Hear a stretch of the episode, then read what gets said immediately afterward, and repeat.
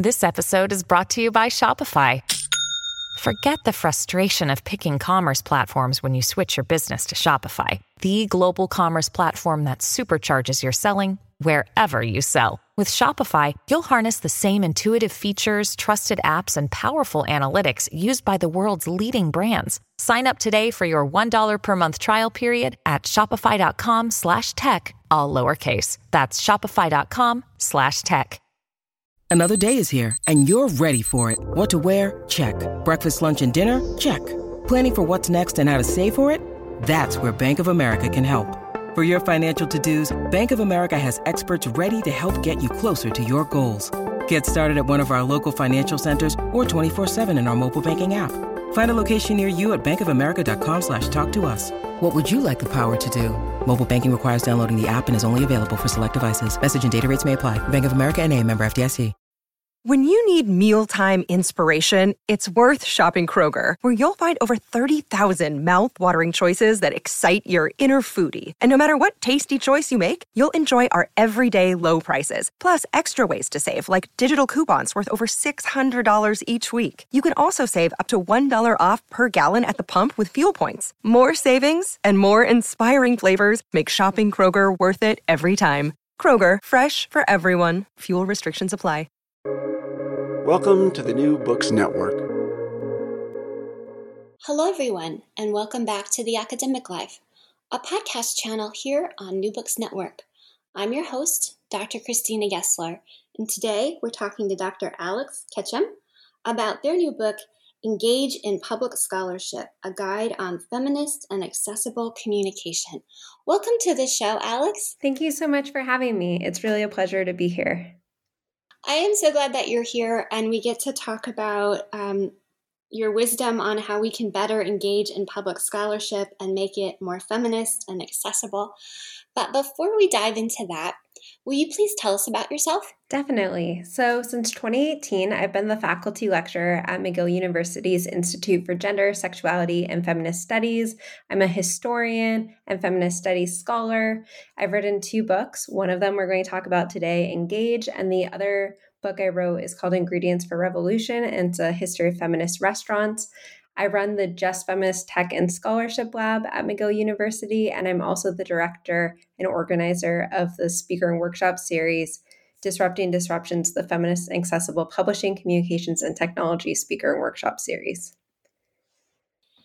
One thing I love to ask my guests is um, if they'll share a bit about their own journey through higher ed when you were choosing what you wanted to do at college and when you were thinking about going to grad school, can you take us back inside your mindset there? And were you imagining where you ended up now?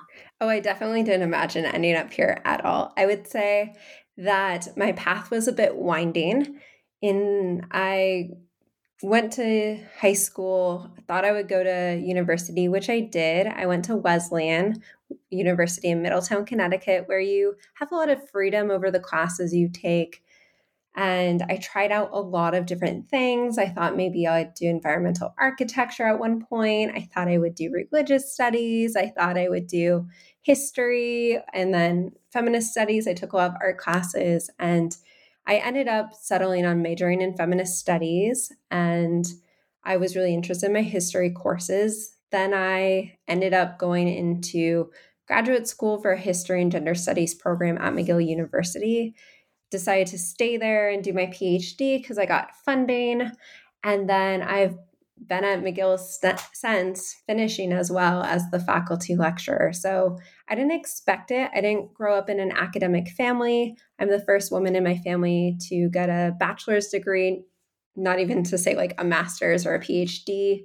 So for me, it was always really important to make what I was learning in school available to my family. So that kind of led me to the work that I've done with this book, Engage in Public Scholarship, because I always want to share those um, things that I was learning and working on and researching with people that weren't necessarily part of academia. Was it a linear path for you, or did you take any detours between college and grad school? I went straight through because I wanted to move to Canada. And so, one of the fastest ways to change countries was to go straight to grad school. Um, and I made that choice for both uh, educational and personal reasons at the time. But I was really actually debating between becoming a kayak guide in either Alaska or Norway or going to grad school. So my life could have turned out really differently had I uh, not been accepted to that master's program. I saw a small thing in your bio about founding an organic farm. Mm, yeah, so I was I wasn't the founder of the farm, but I was really involved in organizing Wesleyan University's a student-run organic farm Long Lane. So it was kind of collectively run, but um, related to that work, I also started and founded the Living Community Farmhouse. So Wesleyan has these places where students can basically have themed houses that they run, and it's kind of part of the campus housing. And so it was a food politics based house. And so, yeah, my work around the farm and that food politics house was really what actually impacted a lot of my research path through my kind of other project, the feminist restaurant research I had mentioned earlier, um, and that I was bringing together my interests in history and food politics and gender studies. So I kind of pursued that project um, through the end of my undergrad and honors program and my master's and my PhD. It sounds like you have a strong connection to outdoors things. You thought yeah. about being a professional kayak kayaker and you were interested in establishing these farms and so what got you interested in public scholarship and how tech can help us with that? Yeah, so part of it had to do with I was always interested in, as I mentioned before, making what I was learning in school or working on my research in graduate school more um, like interesting and available to my family members and my friends who weren't as part of the like kind of academic culture. I also was really interested in experimenting with different forms of writing. So during my master's program, uh, with a few other friends, we started the Historical Cooking Project, in which we would take old cookbooks and cook the recipes from them and place the recipes and the ingredients in their historical context. So I was doing a bunch of blogging and social media work through that. I was uh, I got involved with making different podcasts. I got involved with organizing a lot of events because I was interested. The, the topics kind of changed over time. I kind of shifted from kind of food and feminism to tech and feminism, in part because as there's just like different kind of like political environments that I was living in in Montreal, but also because of what research I could get funding for, to be honest. Um, and so I started writing a speaker series because I wanted to bring in the voices of women and non binary um, folks, people of color, kind of voices that are oftentimes marginalized in kind of AI discussions to the forefront in my series. And so uh, that's how I started writing this speaker series. So I was doing a lot of different kind of work in talking to different audiences, working outside of the kind of confines of what's seen as traditional uh, knowledge mobilization from a university perspective. And so it was kind of because of all these interests that I had and projects I was running or part of uh, that I wanted to kind of put into words different lessons that I learned, issues that had come up through this work, and kind of a theoretical framing of it as well. There's a strong through line in the things that you've shared about considering who's left out and how we bring them in. Yes. Did you want me to reflect on that? Sorry. Sure. Oh, yeah, for sure. So I think one of the things that has always been really important to me, also within my teaching side of things, is there's a lot of, you know, we hear these phrases of the hidden curriculum and other kind of framings of it like that. But I have really always been invested in this idea of it might have taken me effort to figure out how a certain process works or the requirements necessary to do something. And I don't want others to have to go through that process. So I'm really invested in kind of simplifying that, making it clearer, being transparent. And in doing so, I think it can make it a lot easier for other people to participate that haven't historically been represented in certain kinds of communities, whether they be in certain academic classroom communities, whether they be in kind of like larger industrial conversations around technology, or with food politics, also like my past work.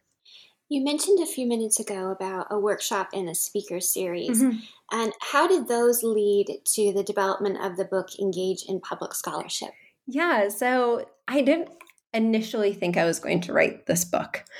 I run the speaker series. We'll just call it Disrupting Disruptions because the whole title is super long. I didn't think it would be this huge series when I first started to run it. I thought it would be a couple of events, and we're hosting our 68th event next week. So it's become quite a quite a thing um, with too long of a title. But uh, when I started Disrupting Disruptions, I needed to find funding for it. And in Canada, a lot of our scholarship and scholarly activities are funded by the Canadian Tri Council, which is basically federal funding that funds research. And so, um, I one of the grants that is available is the Social Science and Humanities Research Council Connection Grant, which basically is a way to organize events or conferences or things like that. But you need 50% matching funding so it requires that you make connections already before any of these events have happened with other community partners, with other universities, with departments within a university. And so um, I've won about three of these grants to support the series, but in one of the first grants I was writing, I reached out to Concordia University Press, because they were um, kind of an up and coming press that had an open access mandate as part of their work. And I asked them, Oh, would you contribute $200 towards the series? That's just to give kind of a sense of, I was asking different organizations between 200 or a couple hundred um, dollars usually. And they said, We don't have money to like give you for this series, but would you be interested in writing a book related to your work in organizing it and some of the lessons from the series? And I was immediately just so excited by this idea. I didn't really know exactly how to approach it at first. I didn't have a formalized book proposal, but the um, editors generously met with me. We kind of talked through some ideas. And initially, it was going to be a short book, maybe 50 pages, 60 pages. Uh, the book itself is now a few hundred, um, like over 300 pages, but that's kind of where the initial project came from because I had originally been thinking more about kind of my historical research.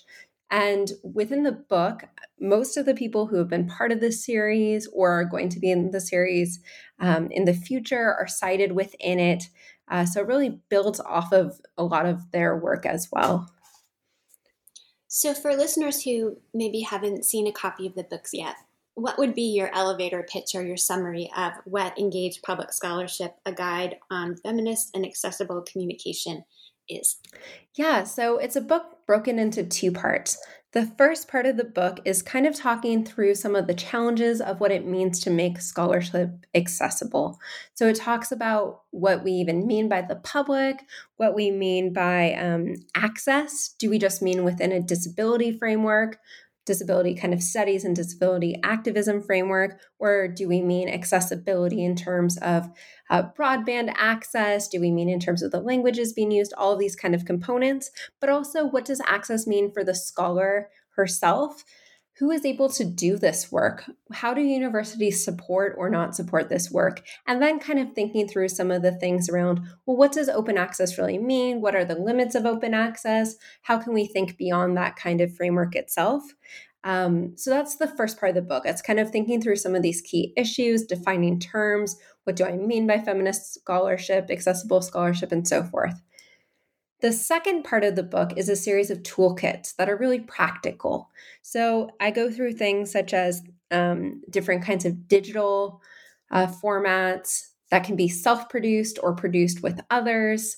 Uh, also, uh, non digital, kind of analog, physical formats of scholarship. I have toolkits of how to build websites, how to make a podcast, how to uh, make a cartoon or graphic novel of your research, how to work with journalists, how to write op eds, how to prepare for interviews, and all these different components. And the point of the book isn't to make you feel guilty or try to say you need to try all of these things, but instead it's supposed to offer options, provide resources to point you in further directions as well if you want to continue to build on these skill sets and hopefully inspire folks to kind of try some of these different techniques. And I think one of the things about the book that I tried to infuse throughout the text is a centering of joy and experimentation. I think as scholars, we're so often, and I don't want to speak for everyone, I don't want to universalize this, but there's kind of a sense of seriousness that we have to be experts in everything we do. But I want to encourage people to experiment and try new formats and to see what is actually fun for them. So many aspects of our job require some drudgery. You know, I love being a researcher, I love being a teacher, but I think also like what brings me joy, what gets me excited to talk about my research, different audiences, different techniques, and so forth. So I think joy is kind of a current that runs throughout it. And even with the cover, the color of the cover, I even tried to kind of show that. My press was very open to me saying, I want this shade of yellow because I want it to feel welcoming and joyful and exciting and encouraging. That was one of the things that struck me right away. I know we're not supposed to judge a book by their by their covers, but we we do convey information through a book cover. And we do receive information from looking at the book cover, and it is a very joyful color. Um, when I got this book from your publisher and I opened the package, I thought, "Oh, this this is so nice." that was kind of my initial um, experience of it. And when we talk about things like joy and fun, depending on who's listening, we may start to be taken less serious. Um, and one of the things that you talk about explicitly in the book is that public scholarship, when we make it accessible, when we get rid of jargon, when we're mindful of our language, of who we're talking to, and we really drill down what we're talking about, the academic community may not take us as seriously as scholars, and they may not weight it as heavily when they're considering our value as a scholar. When we're putting joy and fun back in our playfulness, our creativity, our exploration of what it means to do work, we are renewing ourselves. And when we're putting information out there, we're in dialogue with the public. Why does academia take a dim view of a lot of that? Wow, that is a big question. Okay, so I'll try to speak to kind of both parts you're speaking about there. One about uh, the cover and one was trying to show, the other part about what academia kind of puts forward or the belittling of joy. I think part of it is that when it's not taken as seriously, this kind of community building work, this kind of centering care, which I think is really intertwined with joy, it's because in part that's oftentimes feminized labor.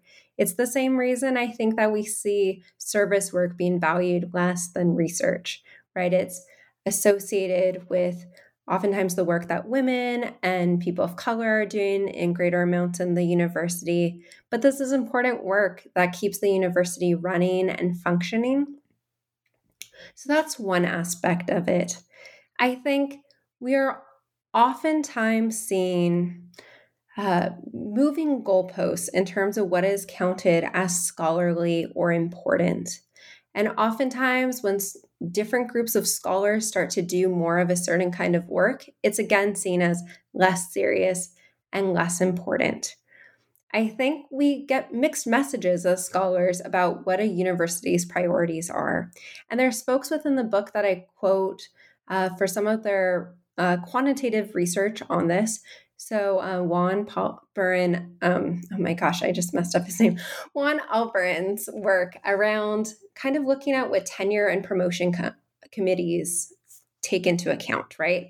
And so um, looking at how oftentimes, you know, this kind of public scholarship, the creation of podcasts, even if they're very time intensive, even if they're filled with citations, new research, that's not taken to be the same thing as the single author monograph or other kinds of work, right? So we can see with tenure and promotion committees, hiring committees, typically kind of the peer reviewed journal article or the monograph is what is valued.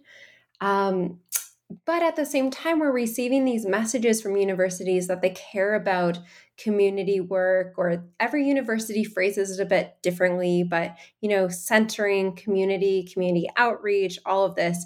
But they're not rewarding this with tenure, promotion, hiring. They're not putting money and resources behind it. So that's kind of like this mixed messaging that we're getting.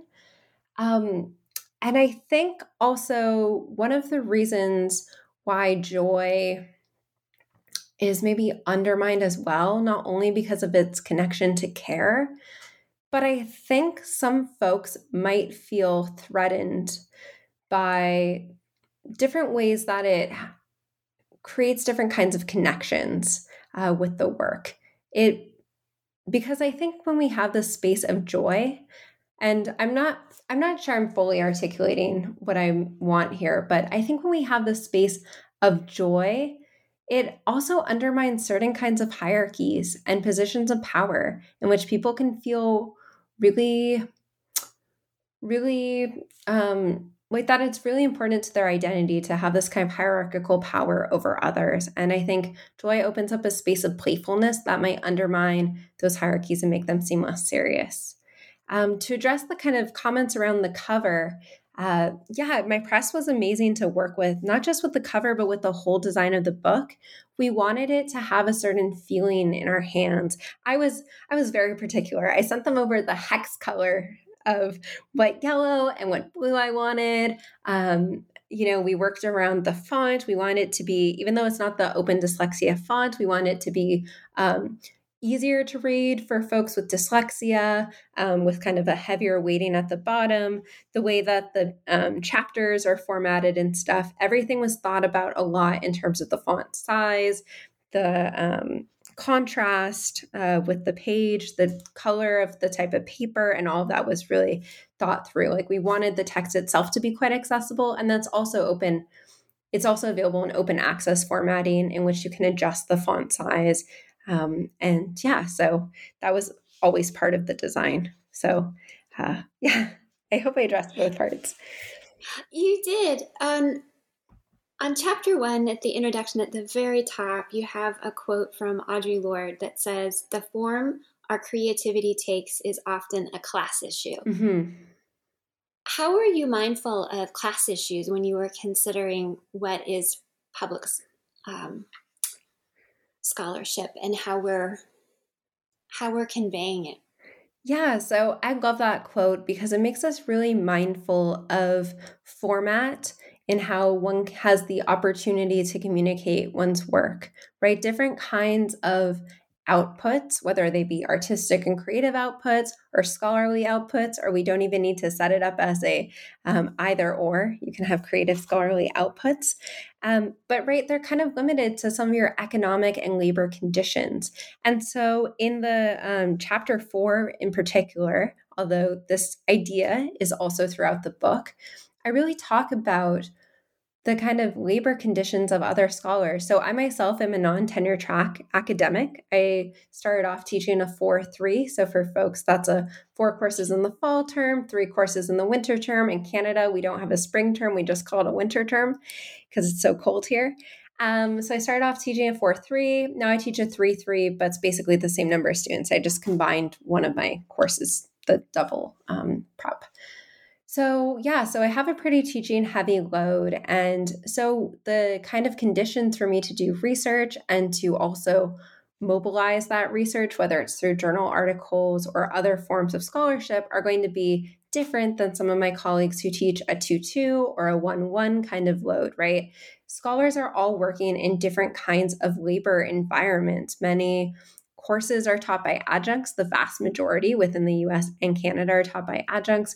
And so people have really different labor conditions that they're working in. And so that itself is an issue around kind of labor.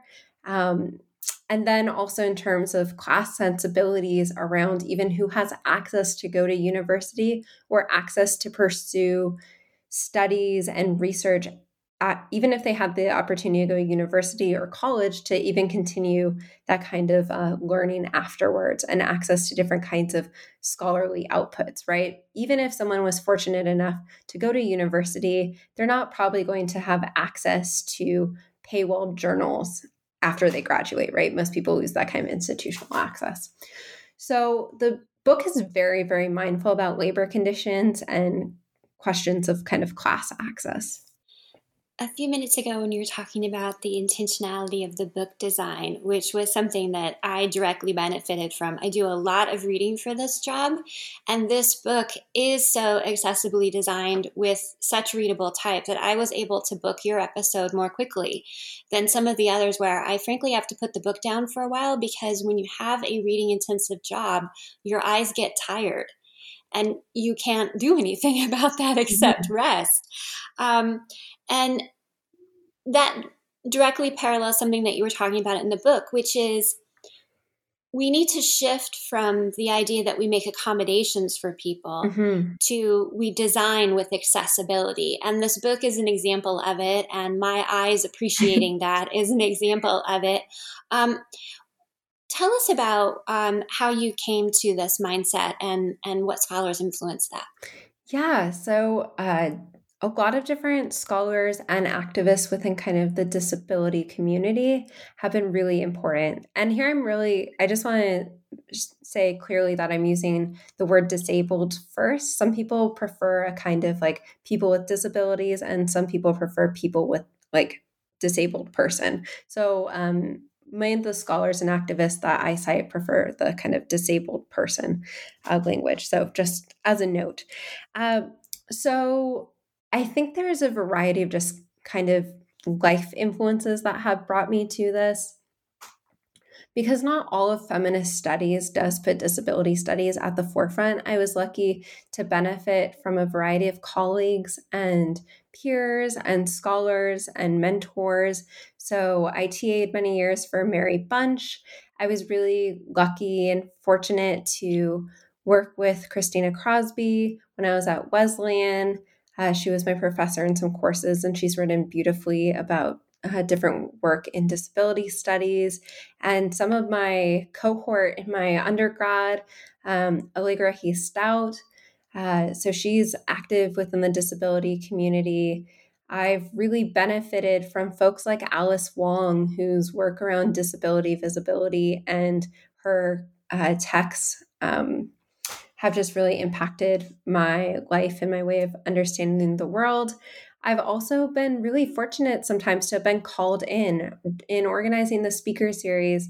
Another scholar said, Hey, look, you had a workshop about podcasting, but the person you invited doesn't prioritize making transcripts for her podcast. And I said, Thank you so much for mentioning this um, you know, it's always hard to hear critique, but I took a pause and said thank you because I was very generous of that person with her time to share that with me. And I said, Hey, is there someone you would like me to invite? And she said, Oh, you've got to invite Alice Wong if you can. And so Alice Wong spoke as part of the series. Um, so I'm really grateful of that interaction. I think part of it is that uh, I want us to think about accessibility within the disability framework, but also beyond that as well. So part of that's drawing from feminist studies, um, work more broadly, but also I think it's just listening to people saying what they need and trying to see like, okay, how could I make this better?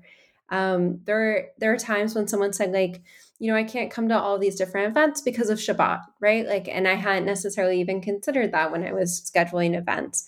So, trying to be mindful. And also, one thing that this book does talk about is that there will be nothing that is fully accessible to everyone. That doesn't mean that you should just let yourself off the hook and not try at all. But you need to think about what communities you're trying to reach. And I don't say this to give people an excuse to say, well, like, why do I need to reach communities of people who use wheelchairs or blind communities or deaf communities? But instead, saying, like, okay, well, this event is going to be in English, I can make it more accessible to folks who are English speakers by hiring a professional captioner, which is something that I do for the speaker series events. But I don't necessarily hire captioners um, or like translators for folks with different languages because there's always a limitation there's budgetary constraints and so forth right so i think there's always trying to find balance but also being receptive when people say hey i want to participate in this and here's how you can make it better as well you mentioned the scholar who doesn't prioritize making transcripts and um, they may be facing the funding barrier that I am. Mm-hmm. I don't yet have transcripts, and uh, it's been on my radar always um, for uh, because of someone in my personal life. I, it's, it's something I couldn't not be aware of. Um, but you mentioned, yes, that you, to launch something, we can only uh, deal with so many barriers at one time mm-hmm. in order to get it going because we're working within structures that weren't um, accessible in the first place. Mm-hmm, definitely. And there's some ways to try to create different workarounds, but some of those are learning skill sets too. And so there's also going to be barriers for folks again with that kind of that we're all we all have different kind of labor conditions to learn those skill sets. So for example, there are some ways to kind of have like a workaround if you have like a professional Zoom account, you can play your audio and enable the auto captioning because it runs Otter AI. So there's kind of like that free version. And then you can kind of have like a not that great transcript and then go through it, right? So there's like different ways of trying to create workarounds that are imperfect or creating a bunch of like free trial accounts on transcriptors but it's it's never perfect and i think some of the goals too with public and accessible scholarship is that um, allowing for those kinds of experimentations to happen as well um, and trying to kind of sort out best practices. So in the book and the toolkits part, I kind of share a lot of tips about like what has worked for me and also share it's not just about my own experiences though. It really kind of centers a lot of other scholars and artists and creative folks' work of how they have made it work for them. I really one thing that I really wanted to do with this book was to also celebrate the amazing work that other folks have done in terms of how they've showcased their work, how they've thought through questions of sustainability within their own projects, both from an environmental perspective and also from a labor perspective. So, yeah, I really want to use this text to showcase all of these different approaches. I really appreciate how much is collected in one volume. Uh, it's it's a resource that can be drawn from as things come up rather than a book that you have to read all in one gulp um, or, or you could do both um, there are a number of different terms that you use in the book that I'd love to go ahead and define for listeners. Um, one is techno chauvinism. Mm-hmm. Can we talk about what that is? Yeah, for sure. So, Meredith Broussard, who um, is a data journalist, has kind of um, she's not the only person to use this, but that's where I first learned the term from. And it's this kind of idea that, uh, in some ways, it's tied to techno utopianism in this idea that technology will save us all, but it's kind of through the assertion that it will be technology. Um, and that a technological fix is always what's needed. So, in her own book, she talks about uh, how sometimes you just actually need a simpler system. Like, actually, what you need is to get physical copies of books to students rather than trying to like get all of these like technological devices. And then in the book, you use the term public scholarship and you use the term public first scholarship. Can you differentiate between those two things for us? Um, sure. Okay, so public scholarship. Oh, okay. Sometimes defining terms on the spot is difficult, but yeah, I will do my best. Okay, so um, I think how I use the terms differently in the book is that uh, public scholarship is kind of a broader term that can have a lot of different uses, whereas public first is putting the public as like not that not that you are just expecting that the public is just going to consume all of the knowledge and that you are just the center of all kind of like knowing and information and that you're like giving it out and they're just going to receive it but instead that the public is actually centered throughout the process earlier on. And with the public first you talk about an intentionality that the person creating it is not trying to translate academic speak for them, but created the project with the public in mind the whole time. Yes, definitely.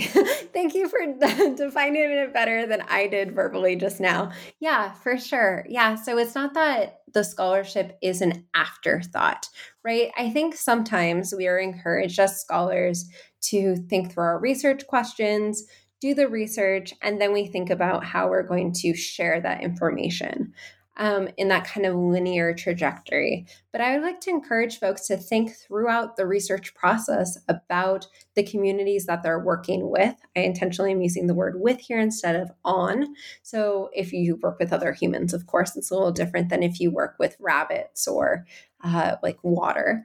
Um, but the communities that you're working with and thinking about um, what kind of research is useful to them, um, how to actually share this research throughout the process, and also not just saying like okay well i'm going to write this journal article and um, oh maybe i should do something like a blog post even though none of the community i'm trying to reach has good computer access right? So thinking through like what the needs of the community are earlier on.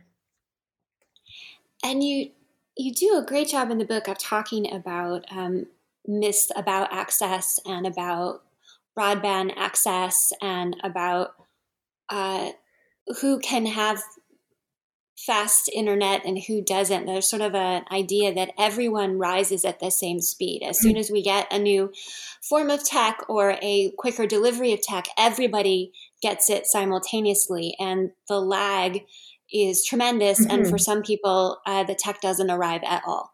Yeah, definitely. I think um, in addition to listening to just amazing scholars such as the Detroit Digital um, Tech Justice League, I kind of messed up their name a little bit there, um, but run by um, uh, Mother Cyborg. Um, so like they've done like amazing work to draw attention to this in the Detroit area, but also I live in uh, Canada, and so we have a lot of issues around kind of rural communities and more remote communities having internet access. So this is constantly a question that's on my mind. I like to go on retreats when I can, and when I'm lucky enough to win a fellowship, I uh, I'm always happy when it's somewhere fairly remote. And I know I've told people, all right, I'm not going to be very reachable, and the response is, uh, no, there's there's Wi-Fi everywhere, and it's interesting because some of the places I go will warn you in advance. You know, you're you're pretty much going to be off the grid. We have one office you can come to by appointment to use our computer if you have to, but don't expect that you can be online to do your work.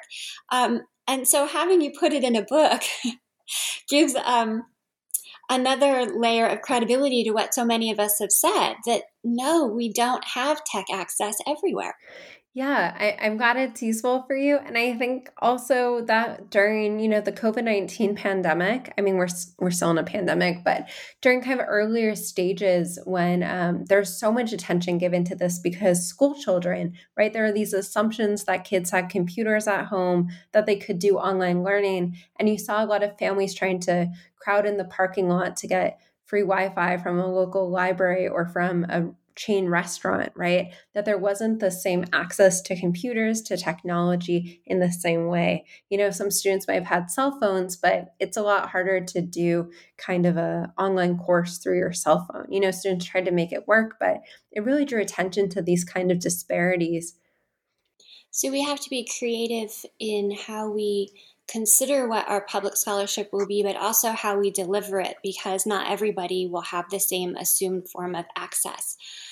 You mention a couple of places in the book that can help bring us into that idea more deeply. One is when you um, take apart two myths. One is the myth that tech is neutral, mm-hmm. and the other is the myth that digital is sustainable. Mm-hmm. Would you like to tackle those myths for us here? Yeah, for sure. Okay, so the tech is not neutral thing. Um, I'll go with that one first, and then I'll talk about sustainability.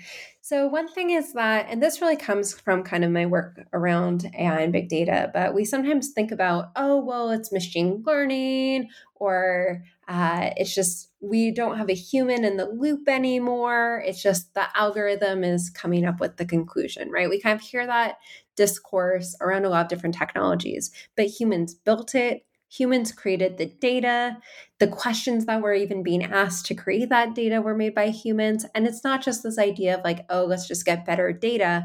Like there's always going to be a human in the loop making some decisions, right? Um, and there's uh, different scholars and activists such as Astra Taylor who write about fauxtomation, which is like this fault. It basically is this idea that we sometimes think things are more automated than they even are. But basically, all of our systems that are technological are differently embedded within our culture, within our society. And so the kinds of power structures that we see in society are also replicated within tech, and in some cases are actually even magnified, intensified um, because of the way that the data is being processed. So, tech definitely isn't neutral. Now, around questions of sustainability, this comes up um, through a variety of ways. So, I'm really interested in archives. My training is a historian, and I'm actually such an archives nerd. I'm even like, I finished my PhD in 2018, but I'm still taking courses in digital archives management because I just love archives so much. And one of the things is that um, for folks who use archives, sometimes there's this idea of why isn't everything just digitized? Well, it's actually a lot easier to preserve a piece of paper or a book than actually file formats. If we just look back to um, earlier versions of Microsoft Word or other kinds of word processors, not to like call out that one proprietary platform, but right, our file formats are constantly changing. Sometimes if you go on your computer and you try to open up an old file, it no longer will open. Or if you think about maybe you had records stored on a floppy disk, well, we don't have floppy disk readers anymore. A lot of computers don't have CD or DVD readers anymore, right? And so, and that has been over a really short amount of time. So imagine 20 years from now, 40 years from now, 200, 500 years from now, you know? Um, all of these changing file formats is a huge issue um, in terms of preservation. We also can look to the internet. There are so many broken links. So there's amazing projects such as the Internet Archives Wayback Machine that tries to create snapshots of the internet at different points. If you've never used this tool before, I totally invite you to do so. It's very cool, um, but it doesn't capture everything. And so we have all these issues of link rot. Uh, so, yeah, in many ways, digital can actually be harder to preserve long term. And then there's the question of sustainability in terms of just like the effort of the person doing this work. So, this kind of comes from a lot of work from the digital humanities field. A lot of scholars within that field have drawn attention to there's usually a lot of excitement at the start of a digital humanities project, such as doing an online mapping project or creating certain databases or building websites showcasing different kinds of research. And so they'll get the initial grant money, but there's not usually money for the project to continue after the first couple years or five years. So, who's going to do that maintenance work? Who's going to make sure that the website is still functioning, that the file formats are being updated as needed? Um, and so that's work that folks like um, the people who run the maintainers network really draw attention to that most of kind of the the work around technology is actually maintenance, but that's not seen as like sexy or exciting. And so it's oftentimes underfunded and it actually creates a lot of precarity within our systems. So, yeah. And then I also address questions of sustainability around kind of what are the environmental and ecological impacts of you know, mining metals and materials to create our computers and all of our internet infrastructure as well. In the acknowledgments, you thank your tech devices. Is, is it hard to balance the concern about environmental sustainability with the necessary dependence on tech devices to do public communication? Yes, I, I mean I would I would say it's a challenge. I also would say that I haven't bought a new computer just for that work. So um, within my acknowledgement acknowledgments, I give a land acknowledgement to Tiohtià:ke, Montreal, the Kanien'kehá:ka people um, whose land uh, that I'm on right now, um, as well as kind of the lands that I grew up on, such as the Tongva and Kizh lands of uh, Southern California, um, but also so many of our servers and stuff. We don't even know where they're located necessarily, but they're enabling everything. Like everything that we do is tied to the land. Um, I'm I would have my computer for my other aspects of my job. There are some technological devices that I have purchased, such as um, the microphone I use for podcasting and such. But I think that these are kind of like larger systematic change questions. Uh, so the book does touch on it. It cites work by Kate Crawford and others who do things such as look at the anatomy of an AI system and looking at every single component and all the way through. Um, but this requires much larger systematic change in terms of regulation of mining, of reuse of materials, and also uh, getting rid of practices in which things can't be repaired and maintained. Um, so, yeah, so while the book does touch on those questions and addresses them, um, I think some of the kind of solutions for those challenges are outside of the framing of the book. For sure. Another way that accessibility comes in and it interplays with sustainability is social media. Mm-hmm. Um, at the time that we're taping, um, scholars are watching to see if Twitter will exist when we get up in the morning. Um, but social media has been a way of having um, a public platform, of engaging in public scholarship at no cost really to the scholar or to the user. But it's an example of not knowing if the digital work you did is going to be sustainable. Yeah, definitely. So I'm so glad that you brought up Twitter and all of the kind of stress around it, especially launching books as a lot of my platform way of connecting with folks through Twitter. It's the way that a lot of scholars are able to communicate communicate across disciplines, across institutions, across the world. Um, but it also shows the vulnerability of relying on corporate controlled platforms in which you know we could be blocked or kicked off or someone could buy the platform and change everything about it you know? And so it shows that vulnerability. Um, this is why i also advocate for but you know wouldn't say that people have to do it if it feels overwhelming but to try to share your work in different places. So um, for example, like I really have enjoyed using Twitter over the years. It's really helped me build community with other scholars to learn about so many books and research and art. Um, it keeps me constantly fascinated and learning more. Um, but, you know, I also am on other platforms as well, and which I've been happy for because when Twitter has been going through all of what's going through, I can still connect with others. But yeah, I mean, this is an ongoing issue of when we don't have control over our platforms. So the book does talk about different social media platforms as well in one chapter. But one of the key things with that chapter is that I know, as many people who write about technology know, that the moment you write that paragraph, it's already dated you know, these platforms will come and go, um, which can be a loss to huge communities that have been built there. Um, but I think the lessons in that chapter transcend individual platforms in particular. And your book is an example of presenting the information through a number of different methods. The, the book is available in paper form, it's available through open access online many of the ideas and the communities that you built were on social media, so some of those are freely available there. It sounds like to do public scholarship in a more sustainable way, we have to be mindful of how we can get the information out through multiple methods. Yeah, I would I would agree with you. But that also then, you know, everything hits a yes and because it also raises the question about like what's sustainable for the scholar herself to maintain her energy levels you know like because this can also be a lot of work and challenge so it's also not to try like you're never going to do it perfectly and you won't be able to do it in every format all the time in all ways I think it's also about being open to the things that aren't working. So, for example, with the speaker series, I thought, okay, well, I love podcasts. Sometimes when I, you know, I love to sign up, like maybe many folks listening to this podcast, I like to sign up for lots of events that are being hosted online. But sometimes at the end of the day, I don't necessarily want to watch that event.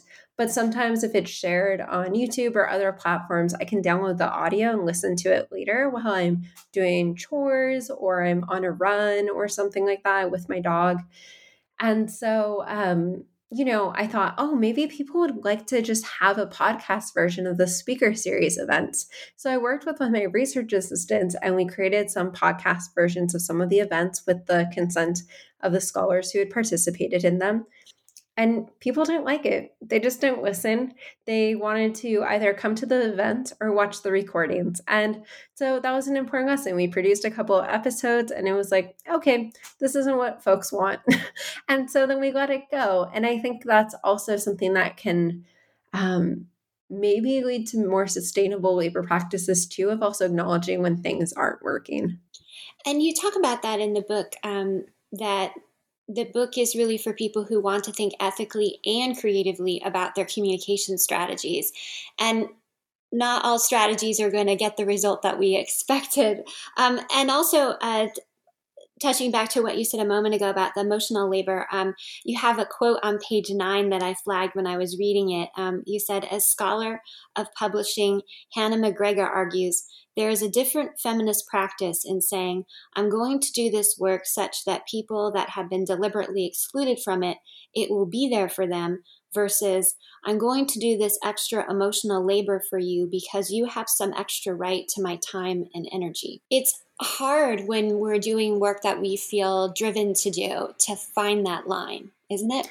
I would definitely agree. And I, I'm glad you brought up that quote from Hannah as well. So I would say that uh, her own podcast, Secret Feminist Agenda, was also really influential in some of my thinking around this book and text. It's cited multiple times um, because I really appreciate the way that she thinks through and frames certain challenges in terms of communication. She thinks about the role of anecdote. She thinks about how we use language to connect with others. But yeah, it can be really challenging to find that balance. And I think also certain communities are also um, more likely to be expected to do that care work for others. Um, and have that extra added layer of expectation upon their labor. So, trying to find that balance is really key. In the conclusion, you say, How we do the work is the work. What do you mean by that? Yeah, so um, in the conclusion, I cite the person that this came from. And speaking of Twitter, I saw it on Twitter and I just thought, wow, to me, that was just the most brilliant thing because it so succinctly spoke to a lot of the the issues and ideas that I was thinking about. So I think you can look at different kinds of institutions when we're thinking about things like DEI or EDI. The states and Canada put the acronyms in different orders. But right, there will be a lot of institutions that will make claims about wanting to be inclusive or trying to do anti racist work or stuff like that. But then their institutions themselves aren't set up in ways that actually support the people doing that labor. And so that so that's like one kind of example of um, having the emphasis on the work being like an anti-racist outcome but the actual practices of getting there aren't actually supporting that work so this is something that i think through all the time so for example with uh, feminist studies institutions at universities are they institutions that teach feminism or are they feminist institutions in terms of their labor practices who they support um, their programming and all of that.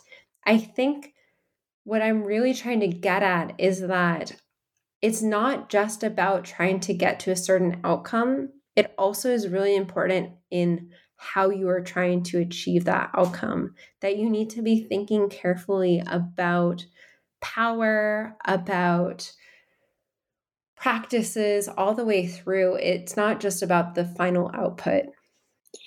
And you talk about that in the book that you're encouraging us to have a thoughtful engagement with communications technology and publishing, and that you do have practical solutions.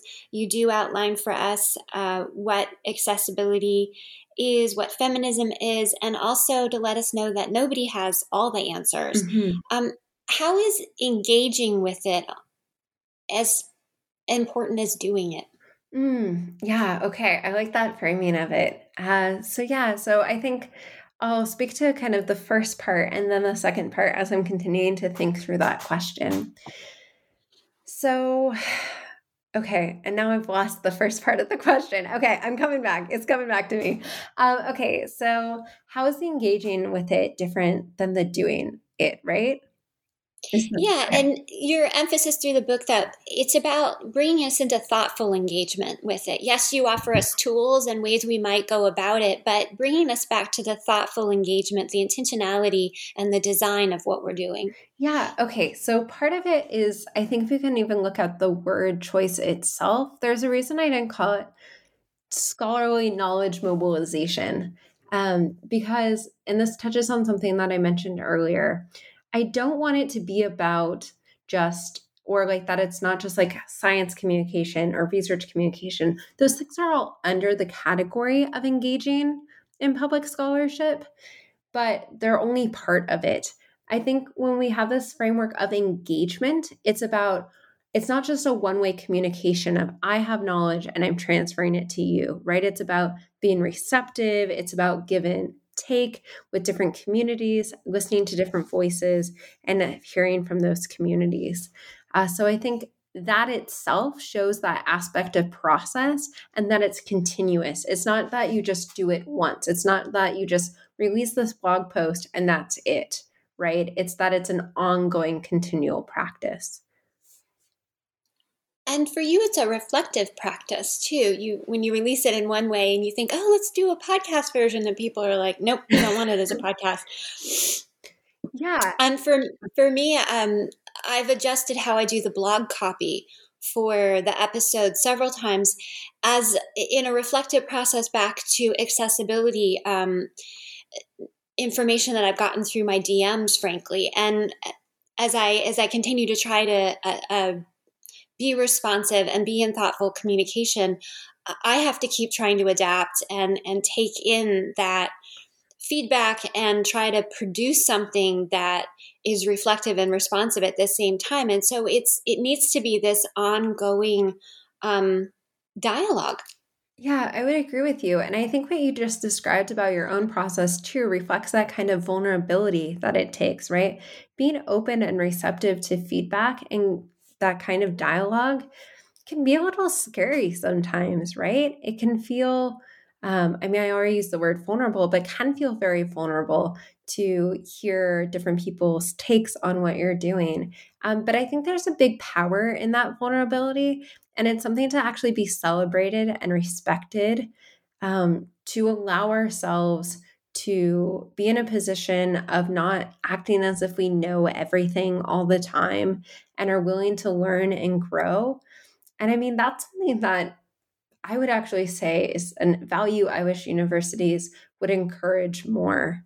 Um, and that would actually be about true ongoing learning for all of us in what we're doing, whether it's through our own research practices themselves or whether it's in how we're communicating about that research. We're starting to run short of time.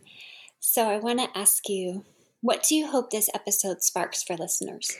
I hope people feel excited to actually try some of the different techniques that I talk about in the book.